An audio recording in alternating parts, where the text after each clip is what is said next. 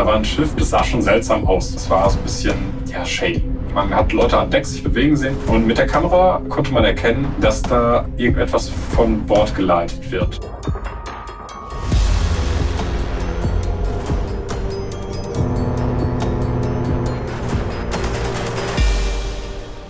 Balex Delta, Maya. Was meinst du, was ist das? was heißt das? Was? Balex Delta. Was könnte das sein? Und was könnte das mit Popcorn zu tun haben? Ich habe was mit Popcorn gelesen ah, vorhin. Nein, jetzt ich verraten. Es gab eine Übung, um Öl aus dem Meer zu holen. Das wurde mit Popcorn gemacht. Korrekt. Balex Delta heißt die jährliche Großübung für Schadstoffbekämpfung in der Ostsee. Und dieses Jahr hat die gerade wieder stattgefunden. Und da wird natürlich geprobt, Schadstoffe und vor allen Dingen chemische Schadstoffe aus der See und aus Ufernähe zu entfernen. Und das macht man mit Popcorn, weil das nämlich ungefährlich ist. Mhm, habe ich auch eben gelesen. Habe ich auch erst überlegt, ob ich es mit einfüge, mmh. aber hast du jetzt ja gemacht. ja. Ölteppiche gehören nämlich in der Nord- und Ostsee zum Alltag und dazu braucht es gar nicht unbedingt mal ein Tankerunglück. Allein für die Ostsee gehen Expertinnen von bis zu 70.000 Tonnen Öl pro Jahr aus. Das ist echt heftig viel. Mhm. Und in der Nordsee kommen noch die Verschmutzungen aus der Ölförderung hinzu. Ja, mir war nicht bewusst, dass es so viele Plattformen, Ölplattformen direkt vor der Haustür bei uns gibt. Noch ein Grund mehr darüber, heute mit euch zu sprechen und ähm, unseren Gast hier willkommen zu heißen. Immer wenn man von so einem Unglück spricht, dann spricht man von einer Havarie. So heißt dann die Abteilung selber auch. Aber das Ganze, also heißt selber auch Havarie. Also unter einer Havarie versteht man eine plötzlich auftretende Störung durch Brand, Explosion, Sturm, Öl, unmittelbare Gefahr für das Leben und die Gesundheit von Menschen. Und da gibt's Menschen, die was dagegen tun und die ja die Beschädigung und äh, die Zerstörung von Sachwerten und Menschenrechten einstehen und eintreten und uns helfen können. Von du hier redest, ist das ähm, Havariekommando und mhm. ähm, wir haben Dr. Benedikt Spangard vom Havariekommando hier live ähm, in Farbe, in großer Gestalt, er ist zwei Meter groß, ähm, zu Gast gehabt. Ähm, sehr aufregend für uns, der erste Live-Gast. Und der hat uns ein bisschen was dazu erzählt, denn die Frage ist natürlich, was passiert, wenn Öl ähm, austritt? Ähm, wer entdeckt das überhaupt? Und äh, was wird dann gemacht? Und da ist das Havariekommando ganz vorne mit dabei. Und das fanden wir super spannend, deswegen ja, war er hier. Jetzt viel Spaß mit der Folge, würde ich sagen. Eine Info noch. Wir sind hier am Jungfernstieg, direkt in der ah, ja. Innenstadt in Hamburg. Und als er hier war, war ganz viel los vor der Tür. Es war eine Demo, es war ein Feuerwehreinsatz, wir haben hier Baustellen. Also falls ihr ein bisschen Lärm im Hintergrund hört, dann tut uns es leid. Aber das war bei einem Live-Interview nicht anders zu planen. Konnten wir nicht wissen, dass da jetzt gerade eine Demo stattfindet. Und Normalerweise blenden wir die Baustellen immer so aus, dass Maya und ich zwischendurch aufhören zu sprechen, kurz warten, bis der Pressluft einmal vorbei ist und dann weitersprechen. Das ging jetzt hier schlecht. Und wir hatten dazu noch eine kleine Störung beim Mikrofon. Also wir waren so gut vorbereitet, dass wir sogar drei Mikrofone hatten. Ich sag mal so, es hört sich an, als ob er nicht im Raum gewesen ist, aber unsere Mikrofone waren so gut, dass sie seine Stimme mit eingefangen haben. Und ähm, ich glaube, es wird der Folge und vor allen Dingen den wichtigen Informationen keinen Abbruch tun. Deswegen hört rein, lasst euch mitreißen und inspirieren und mit Wissen infusionieren. Viel Spaß. Viel Spaß. Wir freuen uns sehr, denn wir haben heute das erste Mal live einen Gast und alle anderen Interviews waren immer digital. Und gegenüber von mir sitzt Dr. Benedikt Spangard und er ist der Leiter Stabstelle Presse und Öffentlichkeitsarbeit des Havariekommandos. Hallo. Hallo. Ähm, magst du dich einfach mal ähm, vorstellen? Wer bist du und was genau machst du bei deinem Job? Ja, klar, gerne. Ich bin Benedikt Spangert. Ich leite die Stabsstelle Presse- und Öffentlichkeitsarbeit beim Havariekommando. Bin also quasi der Pressesprecher dort. Und ja, beim Havariekommando sind wir mh, mm, die deutsche Organisation für das Notfallmanagement auf Nordsee und Ostsee. Das heißt, wenn ähm, ja, eine Havarie passiert, wenn also ein größeres Schiff irgendwie Not gerät, dann sind wir dran dann müssen wir äh, eingreifen. Und zu unseren Aufgaben gehört auch die Schadstoffunfallbekämpfung, also wenn auf dem Meer Öl austritt, wenn an der Küste Schadstoffe anlanden oder eben auch die Ölüberwachung auf Nord- und Ostsee. Moin, ich bin hier aus dem Off am Start. Hi. Wie kommt man denn zu so einem Beruf? Also, äh, wir haben jetzt eben gerade schon ge äh, gehört, der Titel äh, klingt sehr vielversprechend und lang. Wie kommt man dazu, den Beruf auszuüben, den du ausübst? Also, wir haben beim Havariekommando total ähm, verschiedene Berufsbilder. Wir haben, also klar, wir haben einen Haufen Nautiker, also Nautikerinnen, also Menschen, die halt auch Schiffe steuern können, grundsätzlich navigieren können. Wir haben aber zum Beispiel auch Chemiker, Biologinnen und ich persönlich habe äh, zum Beispiel Kommunikationswissenschaft und Politik und Musikwissenschaft studiert und bin zuletzt in Nordrhein-Westfalen im Wirtschaftsministerium tätig gewesen und habe einfach die ähm, Jobanzeige gesehen und weil ich, seit ich ein kleiner Junge war, Schiffe faszinierend finde und das Meer faszinierend finde, bin ich habe ich versucht, mich beim Havariekommando zu bewerben und bin da auch jetzt. Ah, das war tatsächlich auch dein Plan dann. Also es war mit Plan dahin und nicht durch Zufall und. Nee, im Gegenteil. Es war tatsächlich, ich habe die Jobanzeige gesehen und habe mich einfach mal auf gut Glück beworben, weil ich es äh, interessant fand. Und man hat schicke Outfits an. Sitzt hier nämlich mit, ähm, ich weiß gar nicht, wie man das nennt, auf den Schulterpolstern, aber es sieht gut aus. ja, wir haben so eine äh, maritime Dienstkleidung, genau. Sehr gut. Bei den Temperaturen hier in Hamburg lohnt sich das auf jeden Fall auch gerade. Ja, das stimmt. Und ähm, du bist ja nicht ohne Grund hier, sondern du hast einen richtigen Ocean Crime mitgebracht. Und da wollen wir jetzt auch mal direkt einsteigen. Was für einen Crime hast du da mitgebracht? Ja, wir sind als Havariekommando unter anderem zuständig für die regelmäßige äh, Schadstoffüberwachung auf den deutschen Meeren, also Nord- und Ostsee, kann man so sagen. Und das beinhaltet, dass wir also ganz, ganz regelmäßig jeden Tag, äh, auch nachts, auch sonntags, auch an Weihnachten, auch an Ostern, die Nord- und Ostsee und die Flussmündungen überfliegen und dort nach Schadstoffen suchen. Und ja, es wird weniger, aber immer mal wieder finden wir Menschen, Schiffe, die Schadstoffe ins Meer leiten. Und einen solchen Fall habe ich heute mitgebracht. Das heißt, du hast den selber auch erlebt und ähm, genau. kannst uns aus erster Hand ähm, von einem Erlebnis berichten. Genau, jetzt kann man fragen, warum, warum ist der Pressesprecher an Bord von diesem Überwachungsflugzeug? So wollte ich das aber jetzt nicht tatsächlich, sagen. ja, aber das kann ich gut erklären. Ähm, tatsächlich ist es so, dass ähm, wir ganz regelmäßig Journalistinnen und Journalisten mitnehmen ähm, auf diese Flüge, weil ähm, wir einfach Wert darauf legen, dass es bekannt ist, dass das passiert. Weil wir halt sagen, naja, je mehr Leute wissen, dass sie potenziell beobachtet werden, desto weniger trauen sie sich halt, ähm, ja, Ordnungswidrigkeiten oder Straftaten auf dem Wasser zu umgehen. Das heißt, man rechnet auch damit, ähm, wenn man sich in Nord- und Ostsee bewegt, ähm, dass ihr da fliegt und von oben guckt. Ähm, also das ist schon bekannt und keine Überraschung. Oder fragt man sich dann, wenn man mit seinem Schiff da vorbeifährt, wer ist denn das, der mich da jetzt ausspioniert? Ja, das ist so, ja, das ist so klassisch. Ne? Also die Leute, die das potenziell machen könnten, sollen zumindest wissen, dass sie beobachtet werden könnten. Mhm. Deswegen machen wir das regelmäßig. Deswegen, die, die Seegebiete, die Schifffahrtswege sind ganz gut abgedeckt, aber zum Beispiel geben wir äußerst ungern unsere Routen raus. Ja, damit halt niemand vorher ahnen kann, wo wir denn wann sein könnten. Mhm. Ja, das macht Sinn. Wie bist du denn zu deinem äh, Fall gekommen, beziehungsweise wie begann die Geschichte, dein, dein Abenteuer, dein Ocean Crime?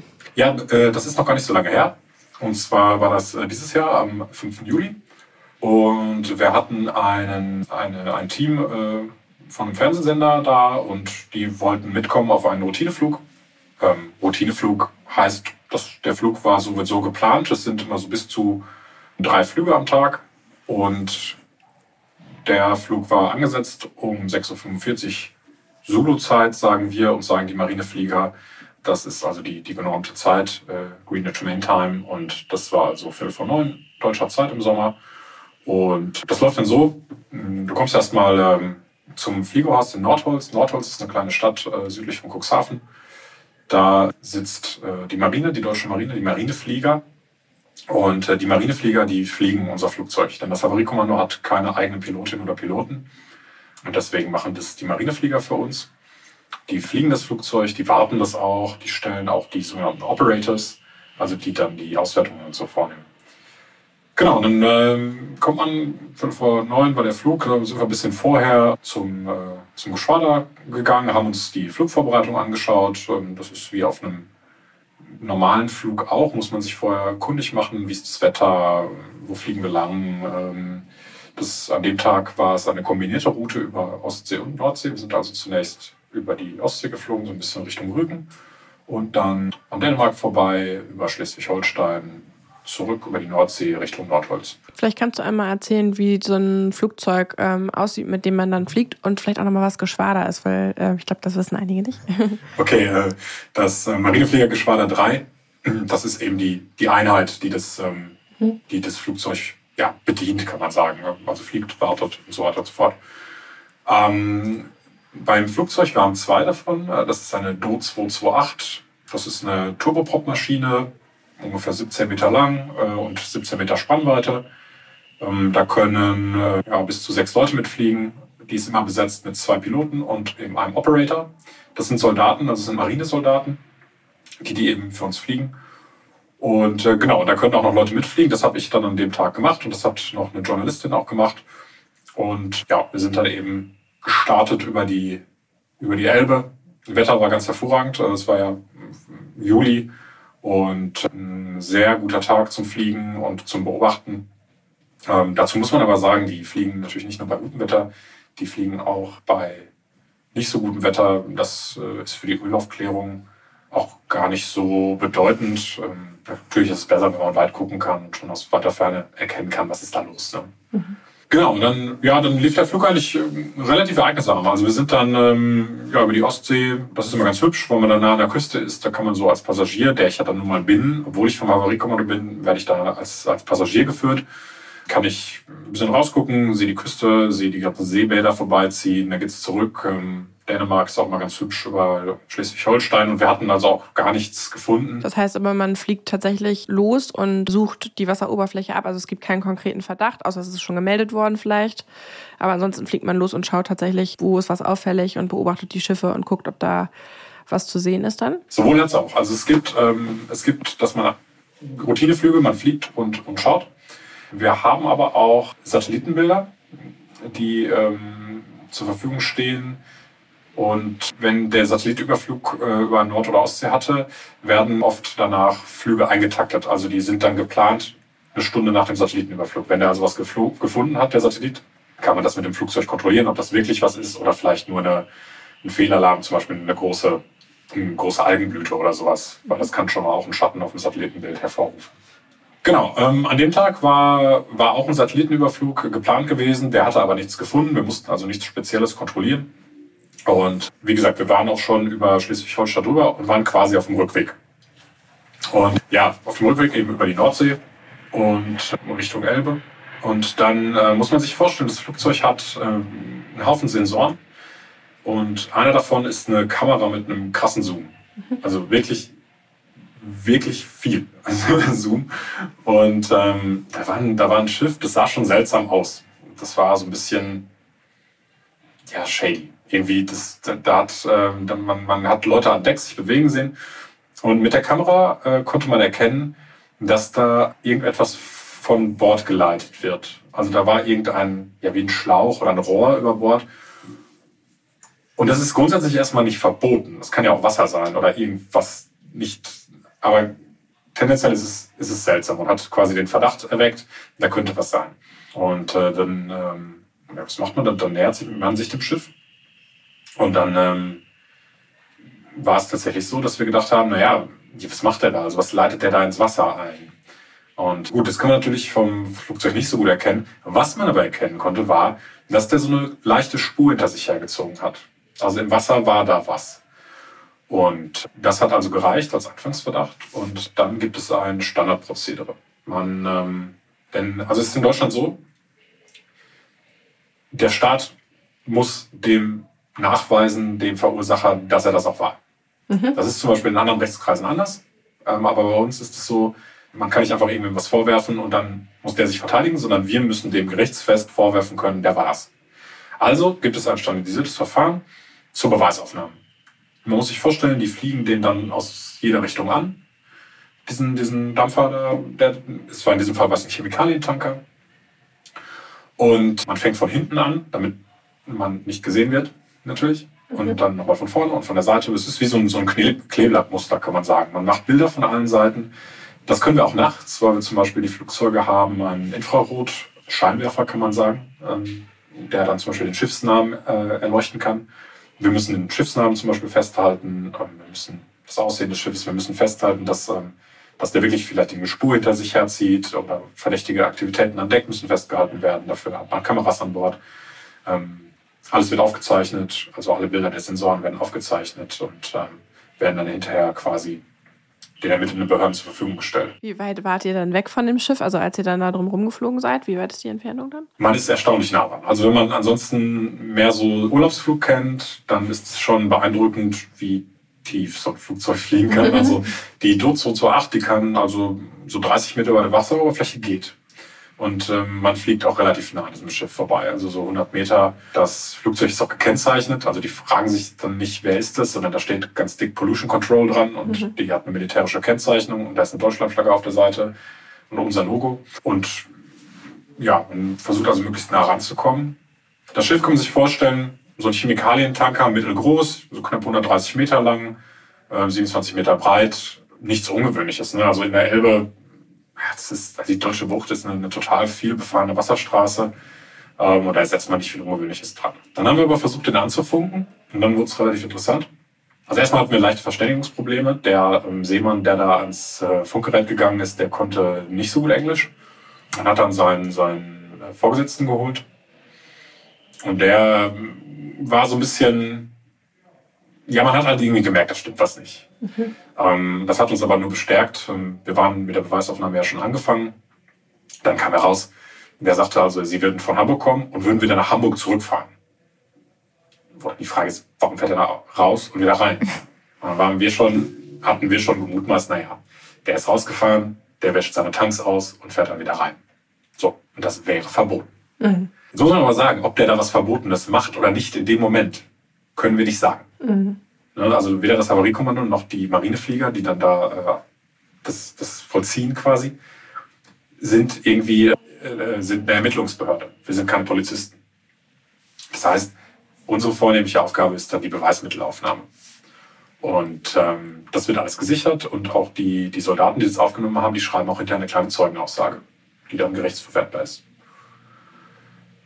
Ja, und dann haben wir den angefunkt. Dann ähm, war das ein interessantes Gespräch, weil, wie gesagt, ähm, der hat sich irgendwie gewunden und wir haben aber versucht, den so ein bisschen festzunageln, so nach dem Motto, was machen Sie da, was hatten Sie als letztes geladen, ähm, wollte der nicht so richtig mit raus und äh, ja, dann haben wir halt ihn informiert, dass wir da gerade eine Beweisaufnahme durchgeführt haben und dass das eben ähm, an die ermittelnden Stellen geht. Ja. Und dann war die Beweismittelaufnahme abgeschlossen und wir sind äh, weitergeflogen. Das äh, Schiff ist zurück nach Hamburg gefahren. Und äh, dann passiert Folgendes, ähm, wenn das Flugzeug dann quasi nach Hause gekommen ist und hat was gefunden, gehen die Daten nach Cuxhaven ins maritime Lagezentrum. Das ist eine Abteilung bei uns beim Havariekommando. Ähm, und die schauen sich das an und leiten das dann an die ähm, zuständige Polizei weiter. Das ist äh, in Deutschland in der, äh, außerhalb der 12-Meilen-Zone ist das die Bundespolizei. Und näher an der Küste dran ist es die jeweilige Wasserschutzpolizei des Landes.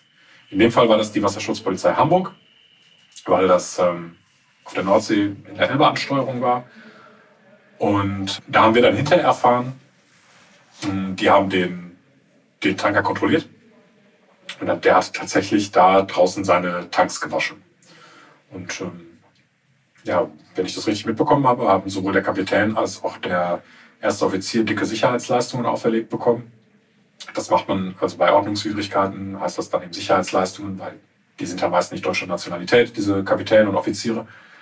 Und genau, die mussten so um die 60.000 zusammen bezahlen. Ist das dann die Reederei oder der tatsächlich die Person selber, also tatsächlich dann der Kapitän und? Nein, da werden immer Personen belangt. Also mhm. man kann in, in, Deutschland kann man, kann man nicht die Reederei oder so dafür belangen, sondern das machen die handelnden Personen. In dem Fall ähm, hat uns die Polizei hinterher oder hat uns erzählt, die, ähm, der Kapitän hat das wohl angeordnet und der erste Offizier hat es ausgeführt. Und deswegen sind die beiden benannt worden. Aber das ist ja schon krass, weil das ja eigentlich, also das ist ja wahrscheinlich für irgendjemanden passiert und nicht für die Leute selber, die auf dem Schiff waren, oder? Weiß man immer nicht. Unter welcher Flagge ist das Schiff gefahren? Genau, das Schiff ist unter panamaischer Flagge gefahren. Und das ist ein relativ gängiger Flaggenstaat. Ja, die Besatzung war aber, also die beiden äh, waren koreanischer Nationalität. Das ist, ja gut, das ist ja das wisst ihr auch, das ist im, im, Seeverkehr ja völlig gängig, dass das so international durchmischt ist. Hm. Warum wissen wir das überhaupt? Normalerweise kriegen wir als Havariekommando gar nicht so viel Rückmeldung, ob wir da erfolgreich waren und was das nach sich zieht. Ähm, in dem Fall hat die Polizei, weil es auch ein relativ großer Fang war, eine, ähm, eine Pressemitteilung rausgegeben. Die hat es vorher mit uns abgestimmt. Und deswegen haben wir da mal eine sehr genaue Rückmeldung bekommen, was da gelaufen ist. Ansonsten ähm, kommt da wieder eine andere Behörde ins Spiel, nämlich das Bundesamt für Seeschifffahrt und Hydrographie. Das ist in Deutschland die Marpol-Behörde. Marpol ist das ähm, aus den 70ern, ist ein äh, Abkommen zur Verhütung der Verschmutzung der Meere, also Marine Pollution, da kommt der Name her, Marpol. Und das ist die Basis für diese Ölüberwachung. Also die ist natürlich irgendwie deutsches, also dieses Abkommen ist in deutsches Recht umgesetzt worden, aber dieses Marpol-Übereinkommen und noch ein paar andere Übereinkommen sind eben Basis dafür, was wir da tun. Und die, das, äh, das BSH, das Bundesamt für Seeschifffahrt und Hydrographie, ist die Behörde, die das quasi sammelt, die auch eine Statistik darüber ausgibt, die auch hinterher sagen kann, so und so oft ähm, sind die Leute verknackt worden äh, und so.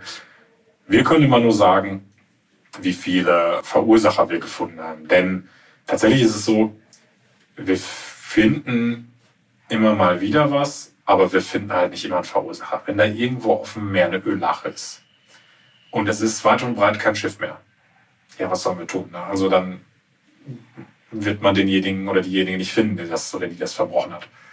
Einfacher ist es, wenn ein Schiff halt irgendwie einen Streifen über sich herzieht und man kann das mit Fotos und vielleicht auch Videoaufnahmen belegen, dass das das Schiff ist. Ne? Ähm, Werden da auch mal Proben genommen aus der Luft? Also dass man, man könnte ja einmal, einmal so. Ja, man kann Proben nehmen, allerdings nicht mit dem Flugzeug. Okay. Ähm, das, das geht mit dem Helikopter tatsächlich. Mhm. Ähm, da gibt es Techniken für. Ansonsten ähm, kann man ein Schiff hinschicken. Mhm. Das geht auch. Zum Beispiel, ja, die Bundespolizei hat ja, hat ja Schiffe, äh, hochseegängige Schiffe auch. Äh, mit dem Flugzeug können wir das nicht machen. Aber das Flugzeug funktioniert auch so bei der Detektion von Verschmutzungen ganz gut. Das hat ein sogenanntes SLAR, Side Looking Airborne Radar. Und das äh, schaut nach beiden Seiten etwa 40 Kilometer weit, eben mit Radar. Und das kann Ölverschmutzungen sehen, weil, also man muss sich vorstellen, das Meer ist ja immer so ein bisschen bewegt. Das ist ja nie spiegelglatt. Mhm. Und ähm, es hat immer kleine Wellen, das Meer ist unruhig egal wie, wie, wie, wie, wie ruhig das Wetter ist, Nord- und Ostsee sowieso. Und wenn ich jetzt Öl auf dem Wasser habe, dann glättet es das etwas. Dann ist also die Bewegung eine weniger. Ja, weicher, weil ein Film drauf ist, ne? Ja, zum Beispiel. Ne? Also das hat, da bin ich jetzt zu wenig Chemiker, um das genau erklären zu können, aber das wirft auf jeden Fall die, diese Radarstrahlen anders zurück. Und die Operators, die damit fliegen, die sind super geschult, die haben Adleraugen, die erkennen das auf den, äh, auf den Bildern und sehen eben, da ist jetzt was. Das muss jetzt nicht unbedingt sein, dass der irgendwie seinen Tank gewaschen hat. Das kann auch mal eine Algenblüte sein. Das kann auch Fischöl sein, was zum Beispiel ein, ein Fischkutter beim, ne, wenn der, wenn der Fisch und hat eine Menge Fische da im Netz und die, die sondern so Fischöl dann ab und dann zieht er das hinter sich her, kann auch zu so einem, zu einem Ergebnis führen. Dann schaut man, lässt sich das irgendwie erklären oder, ne? genau. Wir haben noch ein paar andere Detektoren, zum Beispiel auf Infrarotbasis, auf UV-Basis, ähm, ja, und halt ganz normal Kamera. Mhm, genau. Wir fliegen auch in die angrenzenden Seegebiete. Also wir mm, gucken auch für die niederländischen Kolleginnen und Kollegen, die dänischen zum Beispiel in, in deren Gewässern und umgekehrt auch. Also da gibt es Abkommen drüber, ähm, um einfach die Kontrolldichte zu erhöhen. Ähm, ich habe so viele Fragen. Ich wollte die ganze Zeit nicht dazwischen quasseln. Ich bin noch mal kurz bei dem Fall selber. Wie läuft denn dann? Also ich weiß, äh, ihr seid nicht die Polizei, haben wir eingangs schon geklärt. Aber wenn jetzt Menschen sind mit einem koreanischen Pass, ein Schiff unter pa Panama-Flagge läuft ähm, und die kriegen jetzt eine Verurteilung und eine Geldstrafe, wo geht denn die Post hin? Also wie kriegt man die wirklich dann auch dran, dass die das bezahlen oder werden die dann festgesetzt? Oder also stelle ich mir irgendwie kompliziert vor. Ähm, solange das eine Ordnungswidrigkeit ist, können die meines Wissens nicht festgenommen werden. Dafür dienen eben diese sogenannten Sicherheitsleistungen. Die müssen also Sicherheits kriegen Sicherheitsleistungen auferlegt.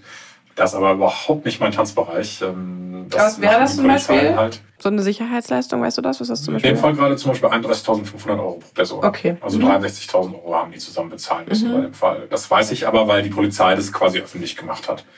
Okay, monetär dann, okay. Man, du hast jetzt ja gerade schon gesagt, man kann aus, aus der Luft schon relativ viel sehen, ob das irgendwie Öl ist. Ist es dann, ist es meistens tatsächlich eine Auswaschung von irgendwelchen Chemietankern oder, oder Öl? Also ist es ein Tanker, der Öl verliert? Es muss ja irgendwie schon eine illegale Entsorgung sein und passiert meistens ja wahrscheinlich nicht aus Versehen. Und warum wäscht man das überhaupt aus? Also also unterscheidet man die Chemikalien, die wieder neu beladen werden, die dürfen sich nicht miteinander vermischen oder vielleicht du da noch ein bisschen mehr Hintergrundinformationen? Genau das Letztere. Ne? Also erstmal muss man wissen, Marpol erlaubt gewisse Dinge. Also es ist nicht komplett verboten, Dinge über Bord zu spülen und auch Müll über Bord zu werfen. Das ist ja vielleicht auch gerade in eurem Kontext gar nicht so interessant. Und ja, so ein Schiff hat halt wie ein Auto kann ja auch schon mal ein bisschen Öl verlieren. Schmieröl oder was weiß ich. Ne? Oder, oder man, man spült das Deck ab und da ist irgendwie mhm. ist es ölig. Ähm, da reden wir aber nicht von. Wir reden von, von größeren Mengen Öl. Ne? Mm. Und ähm, ja, also, also richtig schlimm wäre es, aber das macht ja niemand äh, aus, aus unlauteren Absichten, wenn also jetzt ein Öltanker irgendwie kaputt geht und dann das Öl ins Meer gelangt. Da ist aber ein anderer Schmack. Was wir da haben, zum Beispiel jetzt in diesem Fall mit dem äh, Tanker unter panamaischer Flagge, der hatte Palmöl geladen in seinen Ladetanks, also nicht als Treibstoff, ne, sondern als Ladung. Und dann sollte der was anderes laden. Und ähm, es ist nicht nur aufwendig, sondern vor allem auch teuer, irgendwelche Restbestände ähm, ordentlich abpumpen zu lassen und die Tanks zu reinigen, damit irgendein anderer Stoff in diese Ladetanks kommen kann. Ich weiß jetzt nicht, was der, was der vorhat, als nächstes zu laden. Aber vorher war ein Palmöl drin. Und dieses Palmöl hat er eben ausgewaschen aus seinen Tanks und hat es einfach über Bord verklappt. Ist ja wahrscheinlich auch gar nicht so einfach. Also Palmöl wird ja in der Kosmetikindustrie oder auch Lebensmittelindustrie eingesetzt und Öl, also auch aus den Tanks rauszubekommen, wenn man danach was anderes lädt, muss ja vielleicht auch mit Chemikalien behandelt werden, man weiß es nicht.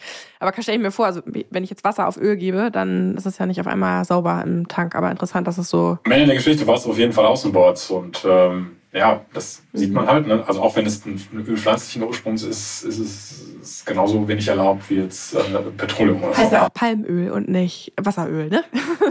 ist fürs Ökosystem wahrscheinlich äh, so oder so nicht so besonders gut. Weißt du denn was über die Konsequenzen ähm, für das Ökosystem? Das ist jetzt nicht unbedingt dein Fachbereich, aber was bedeutet das denn für die Tiere, die da ja im Meer leben, wenn da jetzt Öl austritt? Ja, tatsächlich ist das auch, ist das beim, Fabrikkommando gar nicht so. Ähm gar nicht so angesiedelt. Ähm, da kommen wir immer dann hin, wenn es Richtung Küste geht. Ne? Also wenn, sag ich mal, jetzt Öl oder andere Gefahrstoffe an die Küste gelangen. Also wir haben auch eine Kollegin, die Biologin ist und die sich genau um sowas eben kümmert. Verölte Tiere, was machen wir da? Ähm, jeder von uns kennt diese Bilder ne? von, von irgendwelchen, von der Küste von der Bretagne. Da ist dann Öl und dann hat man irgendwelche verölten Enten, Robbenbabys oder sowas. Das ist natürlich was, ähm, wo wir einfach hoffen, dass das äh, in Deutschland möglichst nicht passiert und schon gar nicht in solchen Ausmaßen. Aber vorbereitet darauf wären wir. Also Öl ist einfach für die, für die, für die Tierwelt äh, oder überhaupt für die Flora und Fauna äh, äh, einfach nicht gut. Das gehört einfach nicht ins Wasser. Ne? Mhm. Ähm, das sage ich wissend äh, um den Umstand, dass ein gewisser Anteil äh, immer ins Wasser gelangt. Wir betreiben da auf dem, nicht wir, sondern Menschen betreiben auf den Meeren halt Maschinen, also Schiffe, aber auch zum Beispiel Plattformen, Überplattformen. Und da kann auch mal was ins Wasser gelangen, was eben nicht Wasser ist. Ne? Ja, da gerne auch nochmal in unsere alten Folgen reinhören, ähm, wo wir über ähm, Ölverschmutzung generell sprechen. Ähm, also es bleibt ja auch nicht dabei, dass es oben auf dem Wasser treibt, sondern ja auch absinkt und auf dem Meeresgrund ist. Und ja, diverse Auswirkungen hat. Wer sind denn diese, du hast jetzt eben gerade dein Beispiel mitgebracht, ähm, wo es jetzt um dieses äh, Schiff ging aus Panama oder zumindest unter der Flagge lief. Wer sind denn die Leute sonst generell, die da erwischt werden? Also sind das auch Kreuzfahrtschiffe, sind das ähm, Fischereien oder sind das hauptsächlich tatsächlich ähm, Chemie oder ja, Chemietanker, die dann da erwischt werden? Ja, also da habe ich jetzt keine Statistik drüber, aber äh, im Allgemeinen sind das, sind das eben Tankschiffe ja, macht ja Sinn dann auch mit der Ölverschmutzung. Aber du hast jetzt gerade schon ein ganz interessantes Thema angerissen. Nochmal mit, es ist ja nicht alles verboten, sondern es darf auch zum Beispiel auch äh, Müll entsorgt werden. Du hast da so ein bisschen so gezögert. Deswegen möchte ich meinen Finger nochmal in die Wunde halten. Nicht in deine, aber in die allgemeine des Meeres und nochmal fragen, was wäre denn zum Beispiel Müll, der entsorgt werden dürfte, wo man was legal ist, was überall tagtäglich passiert, wo man jetzt nichts gegen machen könnte, würde, müsste? Da sind wir definitiv nicht die richtige Behörde für. Ähm, als Havariekommando wir sind halt, wir beschäftigen uns ja hauptsächlich mit den Folgen von Unfällen und haben tatsächlich nur diesen, diesen Auftrag mit der Ölüberwachung. Wenn man das macht, beschäftigt man sich automatisch natürlich mit dem Marpol-Abkommen, weil es eben die, die, die Grundlage ist. Und ja, Marpol verbietet halt einfach nicht alles. Vielleicht ist es eine eigene Folge wert, sich mal über, äh, mit, mit jemandem aus der, der mit, aus dem BSH, äh, der Marpol-Behörde für Deutschland, mal darüber zu unterhalten, ähm, was überhaupt erlaubt und was verboten ist. Definitiv. Ja, ja auch nicht das erste Mal, ne? genau. Aber haben denn andere Länder auch solche Kontrollen? Also ich muss sagen, jetzt bevor ich jetzt dafür recherchiert habe oder wir auch telefoniert haben vorher, war mir das gar nicht so bewusst, dass es so eine Ölfahndung, nenne ich es jetzt mal, ähm, gibt. Ja, das gibt es in anderen Ländern auch, äh, mal mehr, mal weniger. Wie gesagt, wir tauschen uns aus mit den Kolleginnen und Kollegen in den Nachbarländern auch, die das, die das teilweise auch mit Flugzeugen dann machen und dann überschneiden sich die Flugrouten. Dann guckt man, dass man halt nicht zur gleichen Zeit am gleichen Ort ist, ähm, koordiniert das, zum Beispiel mit den niederländischen Kolleginnen und Kollegen und tauscht halt auch die Ergebnisse aus. Also wenn man halt was im niederländischen Bereich gefunden hat, dann bekommt das die zuständige Behörde dort. Und umgekehrt, wenn die Niederländer, Niederländer was bei uns im, im, im Bereich der Nordsee finden, dann kriegen wir das und ja, so wird einfach das, das Überwachungsnetz engmaschiger. Ne? Mhm. Und du meintest ja, generell ist es zurückgegangen, was ja gut ist. Ähm, aber von wie vielen Funden spricht man dann so im Jahr ungefähr? Ja, also das ist natürlich, das ist wie bei vielen anderen äh, äh, Delikten, ist es so, wer mehr kontrolliert, findet auch mehr. Deswegen, um das vergleichen zu können über die Jahre, rechnen wir immer in Verschmutzungen pro Flugstunde. Also relativieren das quasi an der Anzahl der geflogenen Stunden. Weil es zum Beispiel immer mal sein kann, jetzt zum Beispiel während Corona, da sind halt immer mal wieder Besatzungen ausgefallen und konnten nicht fliegen. Wegen Quarantäne oder so. Und jetzt im Moment zum Beispiel äh, modernisieren wir beide Flugzeuge. Das eine hat jetzt gerade eine neue Missionsanlage bekommen, das andere bekommt sie demnächst. Für die Zeit, wo die modernisiert werden, sind die außer Gefecht. Dann können die nicht fliegen. Dann haben wir nur ein Flugzeug, dann kann man dementsprechend nicht so oft fliegen sowas ist halt immer mal wieder. Es geht auch mal was kaputt und dann muss das Ding gewartet werden, repariert werden, dann fällt es ein paar Tage aus. Hm, deswegen rechnen wir halt ganz gerne in Verschmutzung pro Flugstunde. Weil wir sagen, gut, je mehr Flugstunden, desto mehr Verschmutzung finden wir irgendwo auch. Mhm. Und diese Zahl, die ist relativ gesehen zurückgegangen in den letzten 35 Jahren, 36. Hm, Während wir, wie gesagt, Anfang der 90er äh, alle vier, fünf Stunden, öfter sogar noch, Verschmutzungen entdeckt haben, ist es jetzt alle 15 bis 20 Flugstunden. Also wir sind so bei 0,05 bis 0,07 Verschmutzungen pro Flugstunde. Mhm. Und ähm, weil du jetzt gerade, äh, oder wir ja generell über der Nord- und Ostsee uns ja befinden, wie hat sich das denn die letzten Monate und speziell die letzten oder das letzte Jahr verhalten in der Kriegssituation? Das ist ja auch nicht ganz ungefährlich. Also man kann da jetzt wahrscheinlich nicht mehr so wie vorher fliegen. Gibt es wahrscheinlich auch Einschränkungen oder kannst du dazu was sagen, wie sich das verändert hat? Also grundsätzlich wirkt sich der der russische Krieg gegen die Ukraine ja irgendwie auf, auf alle Bereiche aus, ähm, die so ein bisschen in die Richtung gehen. Und wir sind ja auch über der Ostsee unterwegs. Also ich will nicht verschweigen, dass das, dass das auch äh, die Arbeit so ein bisschen berührt. An der Stelle vielleicht eher so indirekt, weil zum Beispiel die, ähm, die Schiffsbewegungen zunehmen, weil, weil halt äh, bestimmte Rohstoffe nicht mehr durch Pipelines äh, transportiert werden, sondern eben mit dem Schiff. Aber so jetzt für die Flüge ist das erstmal kein Faktor. Im letzten Jahr, 2021, waren, glaube ich, haben wir insgesamt 47 Verschmutzungen gefunden. Davon waren 15 in deutschen Gewässern, 14 in der Nordsee, eine in der Ostsee. Das war zum Glück relativ wenig. Wenn man was findet, und da sind wir wieder bei dem, bei dem Fall, den ich heute mitgebracht hatte, es ist so ein bisschen, einerseits ist man ein bisschen aufgeregt und freut sich, dass man was gefunden hat. Andererseits ist es natürlich auch nicht gut, weil das heißt ja, das Kind ist quasi schon im Brunnen gefallen. Also da ist, ist schon ein Schadstoff ins Wasser gelangt, der da nicht hätte hingelangen sollen. Und ähm, ja, es ist ein bisschen zwiespältig irgendwie. Ne? Mhm. Kann man das noch abtragen? Also du sagst jetzt gerade, das Kind ist schon im Brunnen gefallen, weil man sieht natürlich dann, dass es Öl im Wasser ist und dann hat man Verdacht. Aber kann man das noch abtragen? Und wenn ja, wie? Also das kommt immer darauf an. Also es gibt ja ganz viele Arten Öl, also vom leichten, sag ich mal, Dieselöl zum Beispiel, ne, was, was, was du vielleicht in einen Kombi reintust oder in einen LKW bis hin zu dem Schweröl. Und äh, das ist sehr, sehr unterschiedlich. In dem Fall zum Beispiel das Palmöl, was da war, auch so von der Menge her, da hat keine Bekämpfung stattgefunden. Grundsätzlich können wir das aber. Da wäre auch das Havariekommando tatsächlich zuständig. Dann, äh, da hätte man verschiedene Möglichkeiten.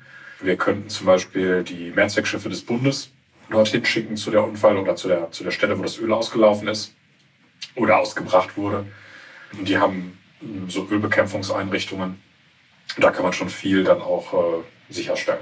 Und wie wird das zum Beispiel gemacht? Also wenn man sich das jetzt bildlich vorstellt, wie man das dann abschöpft oder einsaugt oder? Das macht man tatsächlich zum Beispiel mit Spezialschiffen, die das, die das können. Wir haben zum Beispiel die Mehrzweckschiffe des Bundes. Das sind so, wer schon mal so an der Küste Urlaub macht, kennt das vielleicht. Also schwarze Schiffe, steht Küstenwache drauf, äh, ist die deutsche Flagge am Bug.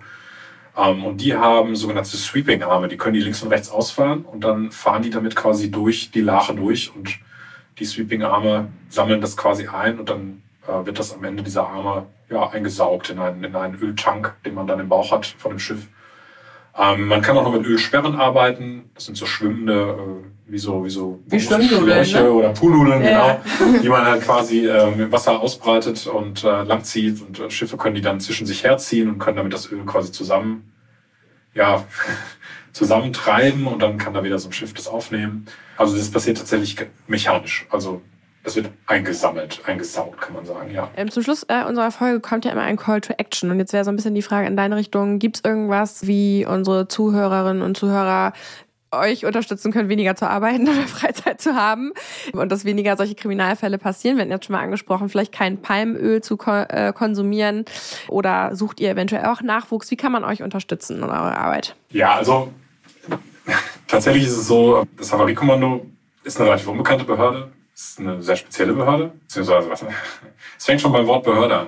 Wir sind eine Einrichtung des Bundes- und der Küstenländer, also bei uns arbeiten Kolleginnen und Kollegen aus der Bundesverwaltung mit Kolleginnen und Kollegen der Landesverwaltung zusammen.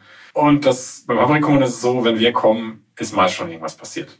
Also, und wir kommen halt nur in den richtig großen Fällen. So, das heißt, der oder die Einzelne kann eigentlich relativ wenig tun, um uns jetzt ähm, weniger Arbeit zu machen. Was wir tatsächlich haben, ist, dass äh, nächstes Jahr äh, werden wir ein bisschen wachsen.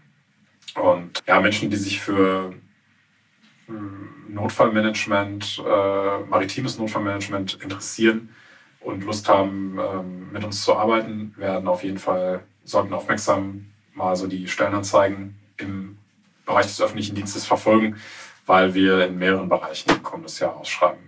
Ich hatte ja schon gesagt, bei uns arbeiten total viele Menschen aus unterschiedlichen Fachrichtungen, vom Feuerwehrmann über die Rettungsingenieurin, über den Chemiker, die Biologin, Bauingenieure, Nautikerinnen und äh, genau da ist also, wir suchen Personal nächstes Jahr wieder. Und es ist schon ein spezieller und ein relativ einzigartiger Job, in, den wir machen.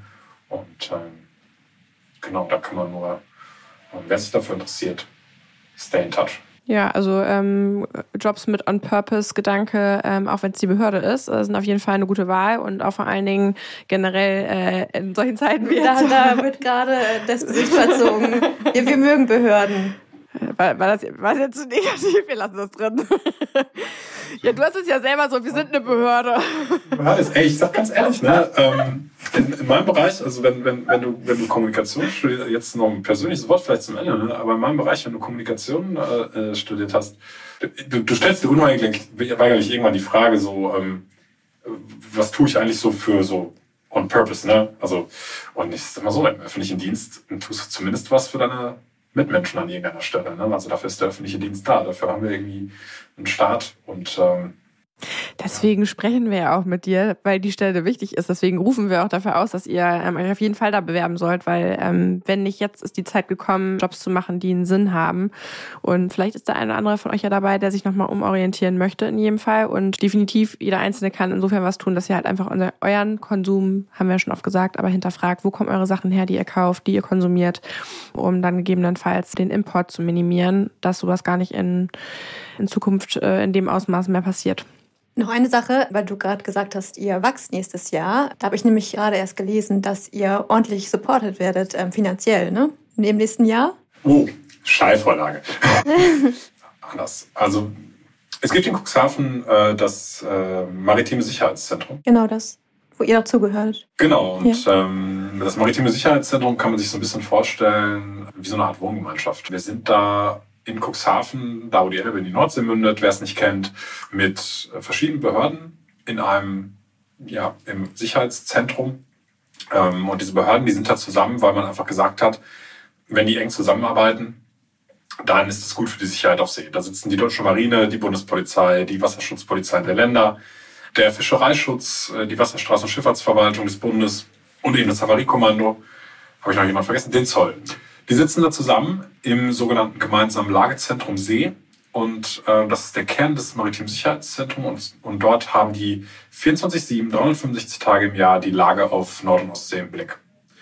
Und ja, und zu diesem Sicherheitszentrum steuern wir eben auch einen Teil bei, also zu diesem gemeinsamen Lagezentrum. Da haben wir das, unsere, bei uns heißt das Maritimes Lagezentrum, das ist ein Teil des gemeinsamen Lagezentrums See. Das ist eben vom Havariekommando und ja, beim Havarikommando ist halt die Besonderheit, in dem Gebäude sitzt auch der Rest des Havariekommandos. Also das ist unser Dienstsitz. Die anderen Behörden haben ihren Dienstsitz woanders. Die schicken da halt nur Vertreter hin. Ähm, also jetzt zum Beispiel die Deutsche Marine, ne, die ist ja, die hat da Leute sitzen, aber die sitzt ja wo ganz anders.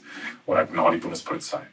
Wir sitzen dort in Cuxhaven, wo eben auch das Maritime Sicherheitszentrum ist. Deswegen freuen wir uns tatsächlich auch, dass das Maritime Sicherheitszentrum ähm, in, im kommenden Jahr äh, so, äh, so viel Unterstützung erhält weil es halt auch zeigt, dass ähm, der Politik die Sicherheit auf Nord- und Ostsee äh, wichtig ist. Ja, und das können wir als Havarikommando unterschreiben wir das natürlich gerne. Ne? Ja, das wollte ich gerne noch drin haben, weil ähm, einige beim Podcast, obwohl es ein Crime-Podcast ähm, ist, bemängelt haben, dass wir so wenig positive Nachrichten drin haben. Und ähm, das kann man jetzt als Steuerzahler, Zahlerin vielleicht finden, wie man möchte, aber ich finde das eine sehr positive Nachricht, wenn da mehr Geld reingesteckt wird. Für die Meere. Yay! genau, ja, muss man auch mal äh, die Good News mit, mit einbeziehen, definitiv. Und ja, ich glaube, ich habe alle meine Fragen, die hier so äh, vor mir mitgescrollt wurden, glaube ich, beantwortet bekommen. Also du hast alles mit in deine Geschichte reingepackt. Vielen Dank für deinen Besuch und ähm, dass du uns dein Crime mitgebracht hast. Ich fand es sehr spannend. Ähm, ich habe auf jeden Fall wieder viel gelernt und ich hoffe, ihr da draußen auch. Und lasst uns gerne euer Feedback da. Wir werden euch mit äh, Fotos und kleinen Clips ähm, auf jeden Fall auf Social Media wieder begleiten. Und da dürft ihr gerne einmal reinschauen. Und dann wünschen wir euch euch eine schöne Woche oder zwei. Mal gucken. Bis dann. Tschüss. Tschüss. Tschüss. Ocean Crime ist eine Produktion von Bracenet in Zusammenarbeit mit Klangmagneten und Flying Podcast. Hinter Mikro sitze ich, Madeleine von Hohenthal. Und ich, Maya Löwedal. Die Inhalte unseres Podcasts haben wir aus erster Hand und wurden mit größter Sorgfalt recherchiert. Für die Richtigkeit, Vollständigkeit und Aktualität der Inhalte können wir jedoch keine Gewähr übernehmen. Wir schließen jegliche Haftung für das Offenlegen von geheimen Informationen aus und wir können keine Haftung für eventuelle Folgen übernehmen.